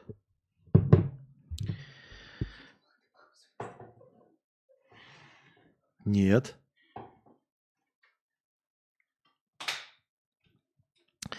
Так. А зачем их оправдывать, простите? Пом... А я не оправдываю, я просто, ну, пытаюсь, типа, понять. У нас же логика. Э... Логика пытаться понять. А вот интересный вопрос Саймон задает. А кто-нибудь знает, существуют ли ждуны? То есть мужчины, которые знакомятся с девушками, отбывающими срок. Мне кажется, должны быть. Мне кажется, должны быть. И мне кажется, чем черт не шутит, а вдруг это вообще гораздо более массовое явление. Ну, массовое по соотношению сидящих к ждущим. То есть вполне возможно, что, например, сидящих мужчин сто тысяч человек, да, а ждуль, например, тысяча. И это получается один процент, правильно? А сидящих в тюрьмах женщин вообще всего... например, тысяча человек, а ждулей, э, например, восемьсот, что восемьдесят процентов, но меньше по общему количеству, чем у женщин. Понимаете, о чем я? Потому что м- кажется, что женщины же всегда могут легко и просто найти э, себе мужчину. А вот у мужчин есть проблема в поисках женщин. То есть, э, ну пусть ждать женщину с недостатком, но... которая тоже вот хочет выйти и сразу же найти себе мужчину. Мне кажется, гораздо легче. Почему-то мне кажется, что это должно быть массовым явлением, просто о котором молчат и не принято говорить.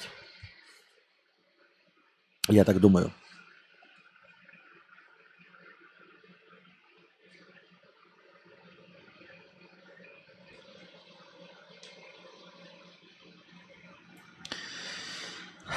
Лайтсабер, двести пятьдесят рублей. А что, кто-то жаловался на обилие мата в стримах? Всегда все любили, как ты оскорбляешь рандомную бабку или срешь мамкам в рот. Ставлю деньги, что многие зрители здесь остались после таких стримов. Или тебя тешит иллюзия, что стримы без мата про вымирание человечества будут слушать всей семьей? Не думаю. Нет, это просто челлендж для себя. Это как челлендж отказаться от кофе. На самом деле этот челлендж ничего не даст, если ты, например, эм, пьешь кофе там, два раза в день. Утром и, например, в обед, то это даже может поднимать какое-то, ну, как это, давление крови, ну, может, в общем, как-то помогать, позитивно действовать на организм. Тем не менее, можно устроить челлендж отказ от кофе. Можно устроить челлендж отказ от телефона, но ты, например, не, не, не, не зависим от него, а просто там час-два сидишь в телефоне и можешь отказаться от него всего. Ничего это не даст, просто работа над собой, просто попытка понять, можешь ли ты вообще хоть что-нибудь. Управляешь ли ты собой, чтобы вот, ну, не подчиняться э, своим потребностям, просто пить кофе или э, э, сидеть в телефоне. Вот точности так же я выбрал отказаться от мата. Э, есть э, люди, их немного, может, человека два, даже, может быть, даже три. Да что греха таить, может быть, их даже пять. Э, которые не стеснялись бы слушать меня, если бы не было мата. Ну, то есть, они бы по пути на работу, там, знаете, не, не, не стремились бы выключить аудиосистему машины, когда там садится коллега, если бы просто не было мата. Хотя нет, это, конечно, выдуманная шляпа. Забьем это.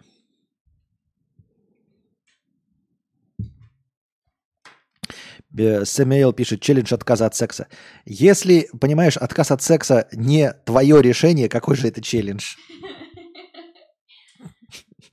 Что же это за челлендж такой? Это у меня, понимаешь, у меня, знаешь, какой челлендж? У меня челлендж жить меньше, чем на миллион рублей в месяц. Вот такой вот у меня челлендж.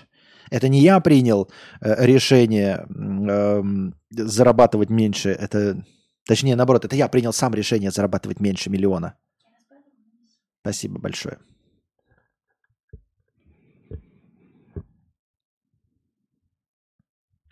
Думал, Костя духовно вырос, а это просто челлендж. Надо сначала челлендж, а потом, может быть, за этим подтянется и духовный рост. Или нет. Nobody knows it. А как девушке найти мужика, если все панкухи ссаные, ищущие себя? Ну, во-первых, поч- по- поискать в... не в своем окружении. Сменить окружение. Сменить окружение, я думаю.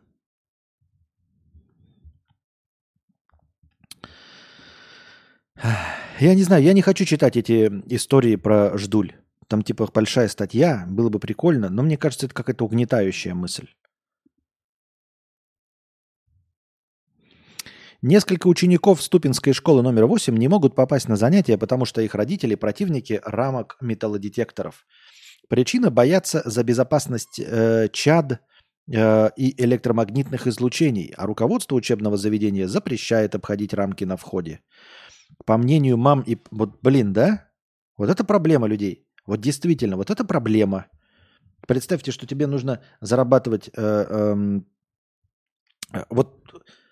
Представьте себе дилемму. Работаешь ты на Рен-ТВ, а чтобы зайти в студию Рен-ТВ, есть металлодетектор. А ты не можешь снять шапочку из фольги. Как жить? Одновременно тебе нужно работать на Рен-ТВ, да? То есть, если бы ты не носил шапочку из фольги, то нафиг ты нужен на Рен-ТВ?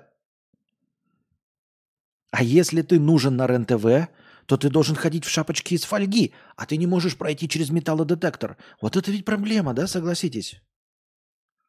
Как с этим жить? И ведь никак не обойти. Снимешь шапочку из фольги, значит, тебя что, можно облучить, получается, с Нибиру прям?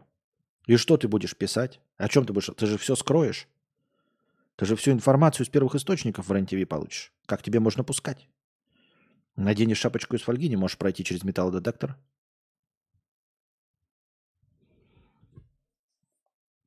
Вот. И люди спр- спрашиваются, хотят сделать детей своих умными, да? Например, но при этом не разрешают им проходить через металлодетектор в целях безопасности. То есть как вот их, у них ребенок может быть умный?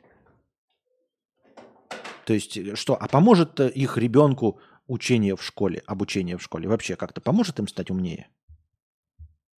Вопрос, вопрос, понимаете?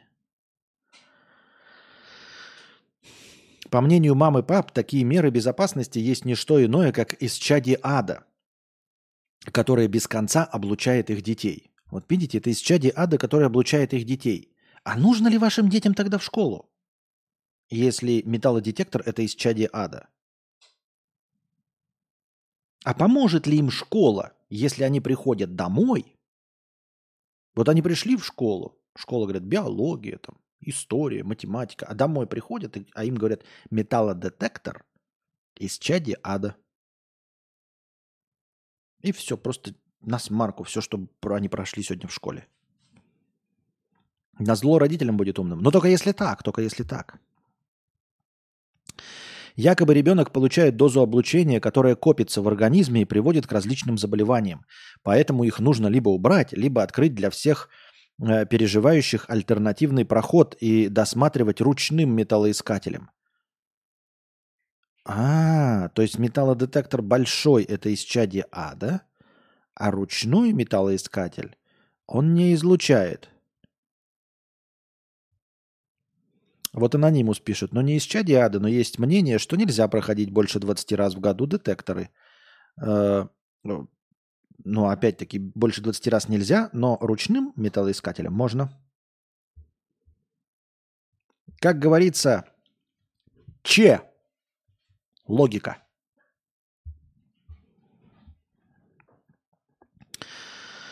А-а-а. Поэтому их нужно либо убрать, либо открыть для всех переживающих альтернативный проход и досматривать ручным металлоискателем. Ни того, ни другого в школе нет. Плюс по закону такие рамки предусмотрены для обеспечения безопасности в сфере транспортной инфраструктуры и на режимных объектах. Поэтому ставятся в школах, магазинах, музеях и других местах опционально или заменяются на ручной металлодетектор. И очереди на входе. Инициативу уже подхватили родители по всей стране и организовали движение против таких мер безопасности. Против таких мер безопасности. То есть то, что приносят оружие и стреляют, никто ничего не против. А вот против мер безопасности подхватили по всей стране. Такая их борьба с металлодетекторами. Мы, гражданское общество, отстаиваем лучшую жизнь против металлодетекторов, облучающих из чади ада. Видимо, другие проблемы решены. Больше-то никаких проблем нет в школе вообще. А вот, чтобы бороться, активистам остается только с чем? Правильно, с металлодетекторами.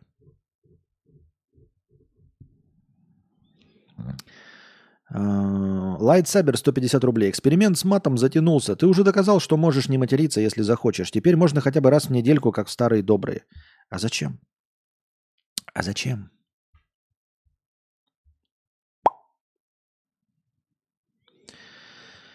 Руководство школы, в свою очередь, разводит руками, потому что а. Э, иначе учеников не обезопасить. Б. Доза излучения в таких рамках такая же, как от телевизора, компьютера или утюга. Со слов экспертов, рентгеновского излучения там нет. И единственные, кому стоит их обходить, обладатели кардиостимуляторов. Поэтому, если хотите учиться, идите через рамку. Не хотите, сидите дома. Окей. Окей. Так. Ксения Собчак заявила о намерении подать в суд на эн тэ вэ за фильм о ней. «Пошла ты в жопу, сяду на коня и ускочу куда-то в дальний край, где днем с огнем не сыщите меня и моего коня».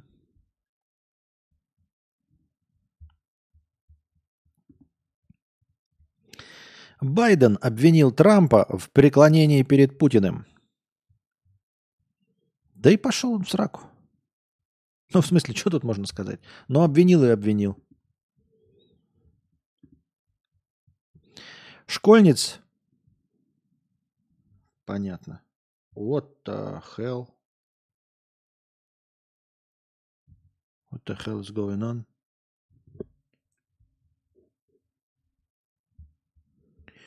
Что-то у меня это Эльгата безумствовала только что. Ну ладно. Том Круз начал встречаться с дочерью экс-депутата Госдумы. Знаменитый актер находится в отношениях с бывшей моделью Эльсиной Хайровой, дочерью экс-депутата Госдумы Рената Хайрова. Надеюсь, или Хайрова, я не знаю, как правильно. Их часто видят вместе на светских мероприятиях. Разница в возрасте Круза и Хайровой составляет двадцать пять лет. Актеру шестьдесят один, модели тридцать шесть. Честно говоря, честно говоря, не завидую этой дочери экс-депутата.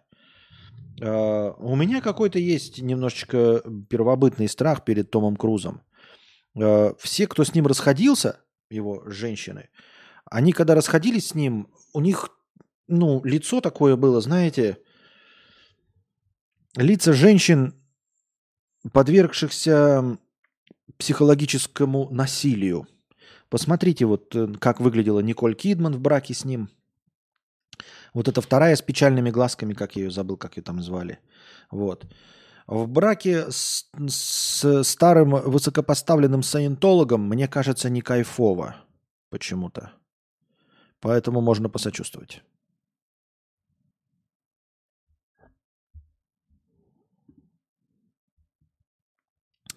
Отличник бьет троечников и терроризирует одноклассников за невыученные уроки. Невероятная история произошла в Подмосковье. Родители написали коллективную жалобу в областной Минобр и даже полицию на десятилетнего одноклассника их детей. Прямо умница Уил Хантинг, да? Такой умный, такой агрессивный, такой сильный. Дескать, тот постоянный зачинщик драк. Еще и боец опытный, ибо занимается в секции единоборств. Казалось бы, классическая ситуация, но история куда интереснее. Парнишка, на которого пеняют родители, круглый отличник. А его жертвами становятся ребята в учебе не успевающие, и те, кого клеймят троечниками. Дело возбуждать отказались. Наверное, это и невозможно в случае с десятилетним ребенком, благо он никого пока не покалечил. Отчислить, перевести в другую школу его не могут. Дескать, с учебой у него все в порядке, а нарушение дисциплины почему-то не принимают в расчет, негодуют родители. После поднятого родителями резонанса в гимназию нагрянула большая комиссия проверяющих. Следом подключились прокуратура и Следственный комитет. Пока идет доследственная проверка. А тогда, знаете, приняли решение, там вот хулиган, ну и по-любому же там второгодник, двоечник, там э, взяли и выгнали из школы. А что делать, если отличник, олимпиадник? М? На дуде игрец.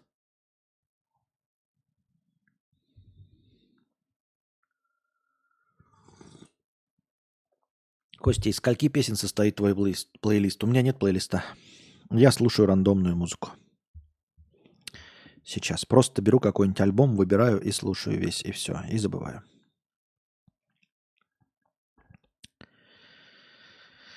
Пусть у нас опять будут адекватные цены. В Госдуме хотят ограничить повышение стоимости поездки на такси в непогоду. Питерский депутат взялся за таксистов. По его мнению, агрегаторы гнут неадекватные цены, когда в городе снегопады или дожди. С такой проблемой сталкиваются жители Москвы, Питера и других крупных городов по всей стране. Но это же рыночек. Это же чистой воды рыночек. То есть, если э, таксистов не хватает, то, ну, как бы не хватает предложения, то цена на предложение растет. Разве это не чистой воды экономика? А, экономики же, это же наука, которой занимаются какие-то люди, но, но, но никто на самом деле не применяет. Ну вот, я им рассказываю. Несуществующая наука экономика рассказывает, что если э, предлож... в предложении недостаток, то цена повышается, чтобы спрос снизился из-за увеличения цены и выровнялся с предложением, чтобы рынок стабилизировался. Это рыночный механизм, дорогие депутаты. Но кто я такой, чтобы вам рассказывать про несуществующую науку и экономику, правильно? Для того, чтобы цены не повышались, добавьте таксистов. А как можно добавлять таксистов, если только что появилась инициатива всех иностранных специалистов уволить из такси? Я не знаю. Какой-то выстрел в колено самому себе. Аноним, пятьдесят рублей. Эти рамки ни хрена никого не смогут обезопасить. Как по мне, школьные охранники – разводняк. От реальной опасности они не смогут чисто физически защитить никого. Только неугодных родителей пытаются не пускать. А, я думал, что их задача не для того, чтобы физически кого-то защищать. Я думал, что эта охрана, она для того, чтобы... Ну, вот если ты металлодетектор стоит, то это отпугнет того, кто хотел прям сразу зайти с оружием. И он либо отложит, может быть, потянет время и вообще отменит свое э, мероприятие. Вот. Э, а во-вторых, это люди, которые должны просто вовремя нажать тревожную кнопку и вызвать подмогу. Естественно, да никакой охранник, ну то есть только военизированная охрана в, раз, в размере двадцать человек с оружием сможет остановить стрелка в перестрелке. До вот этого объема в двадцать человек с оружием и в бронежилетах все остальное будет бессмысленно. Все равно будут потери. Поэтому задача э, вот этой вахтерши, задача вахтерши вовремя нажать на тревожную кнопку. Потому что ну, в школ, во всех классах нет... Э, этих, как его, кнопок, телефонов, они будут закрываться, убегать. Вот если что-то происходит, то есть какой-то звук, бах, похожий на выстрел, и бабка или кто там сидит, вот кто на пропускном пункте на, на металлодетекторе, он должен резко и сразу нажать кнопку. Вот основная его задача. Нажать тревожную кнопку.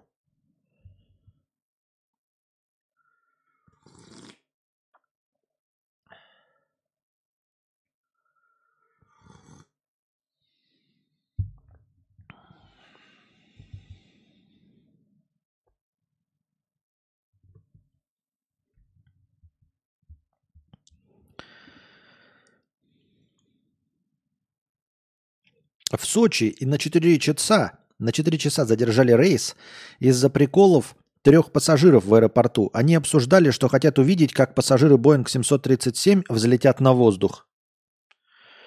По информации, трое мужчин стояли в чистой зоне и переговаривались о предстоящем полете рейса. Один из них сказал, что было бы интересно посмотреть, как все пассажиры взлетят на воздух. Эти разговоры услышали другие пассажиры, которые сообщили обо всем экипажу и командиру Боинга. Ну, с одной стороны, да, но вот эти вот... Не шути. Не шути в аэропорту. Про взлетят на воздух. То есть какая формальная? Они хотят увидеть, как они взлетят на воздух. То есть если мы по словам берем, то, ну, как пассажиры взлетят в воздух. Мы меняем «взлетят на воздух» вместо «взлетят в воздух». Правильно? И фраза становится идиомой, э, обозначающей взрыв. Устоявшимся выражением, обозначающим взрыв. И, и сразу вот эта искрометная шутка. Если вот эту историю рассказывать как шутеечку в каком-нибудь стендапе, это будет всем смешно и весело. Реально. В стендапе это будет смешно и весело, если еще хороший рассказчик. Но в реальности так, ребята, не шутите. Вот когда вас останавливают полицейские, не шутите, что у вас, вот, например, вы на границе где-нибудь переезжаете, да, не шутите, что у вас в обшивке автомобиля э, контрабанда. Не шутите. Вам весь автомобиль раскурочат, там не будет никакой этой. Может быть, еще оштрафуют или не пропустят. Э, но в любом случае ничего хорошего из этого не выйдет.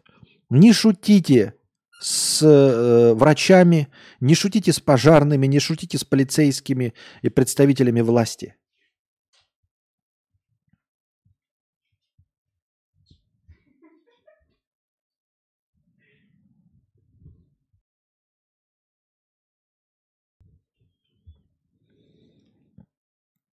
Ну, с пожарными можно как будто. Да нет, нельзя. Тоже не надо. Подозрительных мужчин, двадцатичетырёхлетнего Расула и двадцатипятилетнего Дмитрия и его ровесника Мамеда сняли с борта и отвели на повторный досмотр. Кинологи осмотрели самолет, весь багаж, всех пассажиров, территорию аэропорта в рамках плана чрезвычайной ситуации. Никаких взрывных устройств не нашли. Рейс благополучно вылетел спустя почти четыре часа задержки. Надо было сделать им еще этот, как его? Как это? Полный, тотальный э, досмотр всех полостей тела, чтобы больше неповадно было шутить. Во Флориде в суд поступил иск на робота-убийцу, а именно на хирургического ассистента Да Винчи. Он участвовал в проведении операции над женщиной, но произошел какой-то сбой, и робот сжег кишку пациентки, что привело к летальному исходу. Муж подал в суд на робота и его производителя. Ну, опять нам рассказывают, в суд на робота. Но не на робота же, на производителя. Робот-то ничего, робот – это станок. Никто на станок в суд не подает. В Санкт-Петербурге колесо, отлетевшее от автобуса, сломало девушке челюсть. Я видел этот видос. Ну, там ничего не видно, правда, далеко, но э, сам видос существует. тридцатиоднолетняя пострадавшая потеряла сознание, была госпитализирована с сотрясением. кровоизлиянием в мозг, ушибом грудной клетки и переломом челюсти. Но это вот, вот это же ну, крайняя степень невезения. Там видос-то какой, чтобы вы понимали. Едет автобус, вот он отъезжает с этой стороны, и у него колесо с этой стороны отрывается и едет. И вот колесо откачило и едет, а здесь едет оператор. Ну, просто машина с камерой. И она вот так вот объезжает автобус, и колесо вот так вот укатывается вперед, куда-то туда, далеко, и бахает э, в, в женщину. Ну, это просто какой-то позор. И вот такие травмы наносят. Это же капец какое невезение. Колесом сбило. Объехало все, что только можно, и колесом сбило.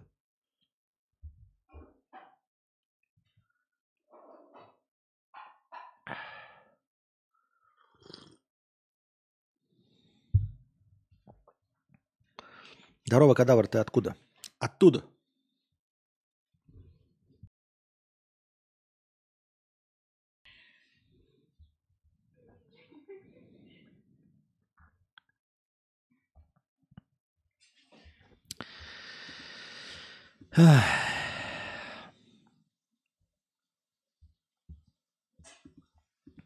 Вот и все. Дошли мы до конца донатов, до конца чата, до конца вопросов и до конца повесток дня. Я, кстати, пытался сегодня э, найти какие-нибудь новости, которые можно было обсудить, то есть самому себе повесток накидать. Но что-то это какая-то, если честно говоря, шляпа. Ну, например, Дональд Трамп запустил собственный бренд золотых кроссовок Trump Sneakers. Всего в партии будет одна тысяча пар кроссовок, каждая пара пронумерована. Цена одной пары триста девяносто девять долларов. Золотые кроссовки с буковкой «Т» сбоку. А что за мода всем пошла выпускать кроссовки? Это как в свое время мерч от всех блогеров. И я не очень понимаю смысл мерча от блогера. Особенно я стал обращать внимание, что мерч от блогеров перестал иметь хоть какой-то миметичный смысл. То есть, если даже есть какая-то миметичность, то э, она форсированная блогером, а не специально придуманная. И человек смотрит э, на какую-то футболку или что-то, да, и там даже нет рекламной составляющей. То есть, никакой другой человек не поймет и не захочет узнать, а, от какого блогера это мерч. Или о чем идет речь. То есть, когда мерч от блогера э, выпускается, и там надпись какая-то, да, ну, пр- просто там, что там, правда, да, ты знаменитая. И все. И что? Ну и что? Ну и что? То есть, мерч, который отсылается на внутренний мем, это хотя бы э, прикольно, чтобы узнавать в толпе, ну, зрителей одного и того же блогера, что типа, о, он тоже такого же блогера смотрит. Правильно? В кей эф си в три или в пять написано, например. В три или в пять. Встречаемся в кей эф си в три или в пять. И все понятно. Такие, о, тоже кадаврианец. Окей, друг друга из толпы э, вычислили. Махали друг другу ручкой. Не подходим, конечно. Но если просто написать какую-то надпись, то есть я просто что-то прикольное придумал, даже остроумное, то как это, ну, какое-то отношение будет иметь, в общем-то, к, к моему подкасту или, или, или, или вообще... И также вот они кроссовки выпускают. Ну, не знаю, это как какой-то предмет коллекционирования теперь стал. А, не знаю.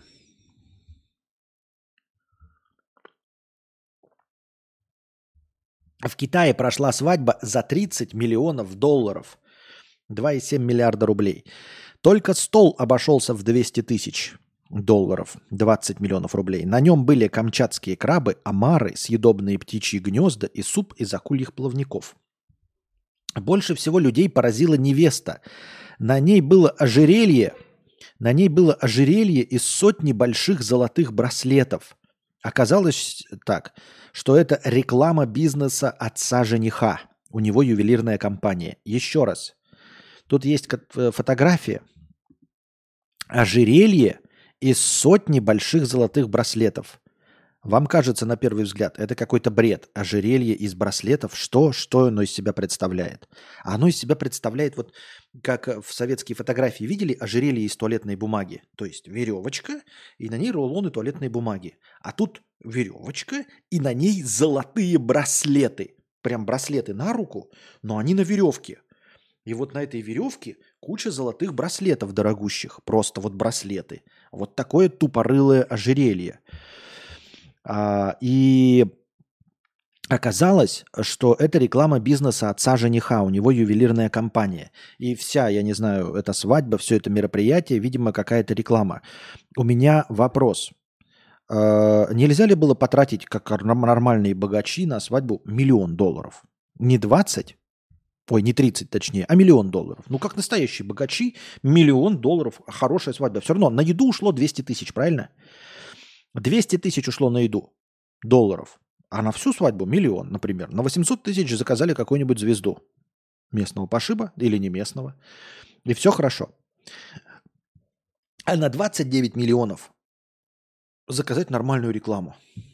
Ну, нормальную рекламу. Ну, то есть мировую звезду первой величины. За двадцать девять миллионов долларов, мне кажется, можно нанять Арнольда Шварценеггера, который будет стоять в твоем браслете, вот так вот и говорит, лучшие браслеты в Чунцунфае от э, э, Мияко э, Делимура. Покупайте браслеты только там. И мне кажется, это будет иметь гораздо больший эффект. За двадцать девять миллионов долларов можно устроить лучшую рекламную кампанию, нежели свадьба своего сына. А вам как кажется? На этом, дорогие друзья, мы будем заканчивать наш сегодняшний подкаст. Надеюсь, вам понравилось. Хорошо посидели. Спасибо, что задавали вопросы. Спасибо всем, кто донатил. Приходите и завтра приносите ваши добровольные пожертвования на подкаст завтрашний. Готовьте вопросики. А пока держитесь там. Вам всего доброго, хорошего настроения и здоровья.